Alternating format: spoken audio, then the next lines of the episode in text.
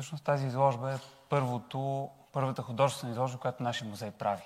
Тъй като нашият фонд, освен чисто техническите експонати, съдържа голямо количество картини, то от интересни имена от българската живопис.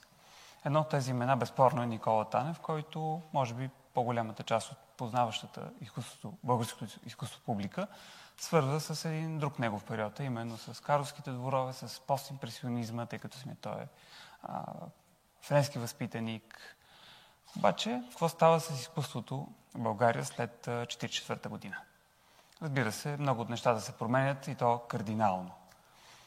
От една страна изкуството е принудено да служи в полза на държавата, да пропагандира новите ценности, новите идеи и разбира се няма как това да не повлияе на художници за страната. Никола Танев първите месеци след 1944 година е вкаран в затвора по не много ясни причини, където изкарвал близо 6 месеца. След освобождаването му, той в крайна сметка няма как да не приначи и палитрата си, и начина си на работа. Той е един художник с невероятен хъст да пътува, да живее, интересува се от техниката, има доста любови, освен съпругата му Миша. Интересно е, че този човек, в крайна сметка, е принуден да се съгласи с това, което се случва. И в 1947 година той е изпратен в Перник да регистрира, тъй като това е думата, която се използва в лексиката от периода, миньорския труд. Разбира се, тук сме в парадигмата на соцреализма, където основната цел на изкуството е обществото пропагандна. Какво обаче успява да направи Никола Танев? В крайна сметка този човек, който е тотално обхванат от живописното и тук успява да го наложи като свой основен мотив да рисува, в крайна сметка. Макар преди това други неща са го вълнували, се оказва, че неговият стил е доста подходящ и за този индустриален пейзаж. Да, картините наистина са монохромни, сиви, но в крайна сметка той се умява в тази монохромна гама, в тази монохромна палитра, да изрази наистина едно чисто художническо чувство, без което ние няма как да погледнем на това изкуство. Тоест тези картини са изключително качествени като живопис. Интересно е, че към тази палитра, към тази лишена от цвят палитра, той се обръща на практика преди Втората световна война още.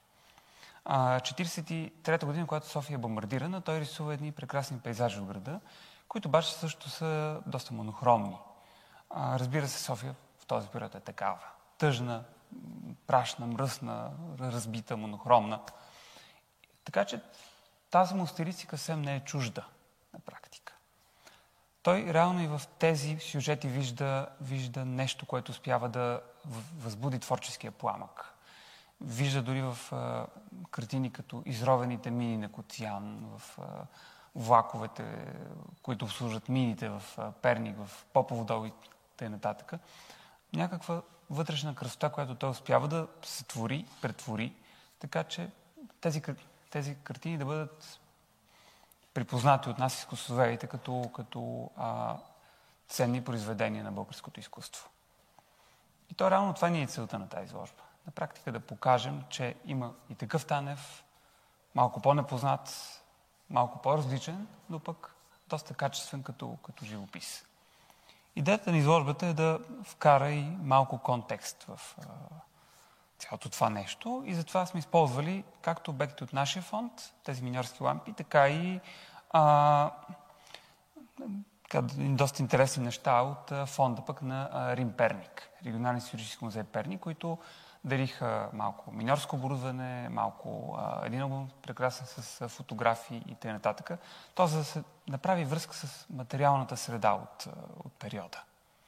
Така че мисля, че надявам се сме го успели в този наш първи опит да представим художествена сбирка в нашия музей. Изложбата е на разположение на посетителите на Националния политехнически музей до 7 май и е част от събитията, които музеят подготвя за своята 65-та годишнина. Музеят може да бъде посетен всеки ден от понеделник до събота от 9 до 5 часа вечерта. За повече информация можете да погледнете в сайта на Националния политехнически музей. Елате в музея, вижте изложбата, сигурен съм, че си заслужава.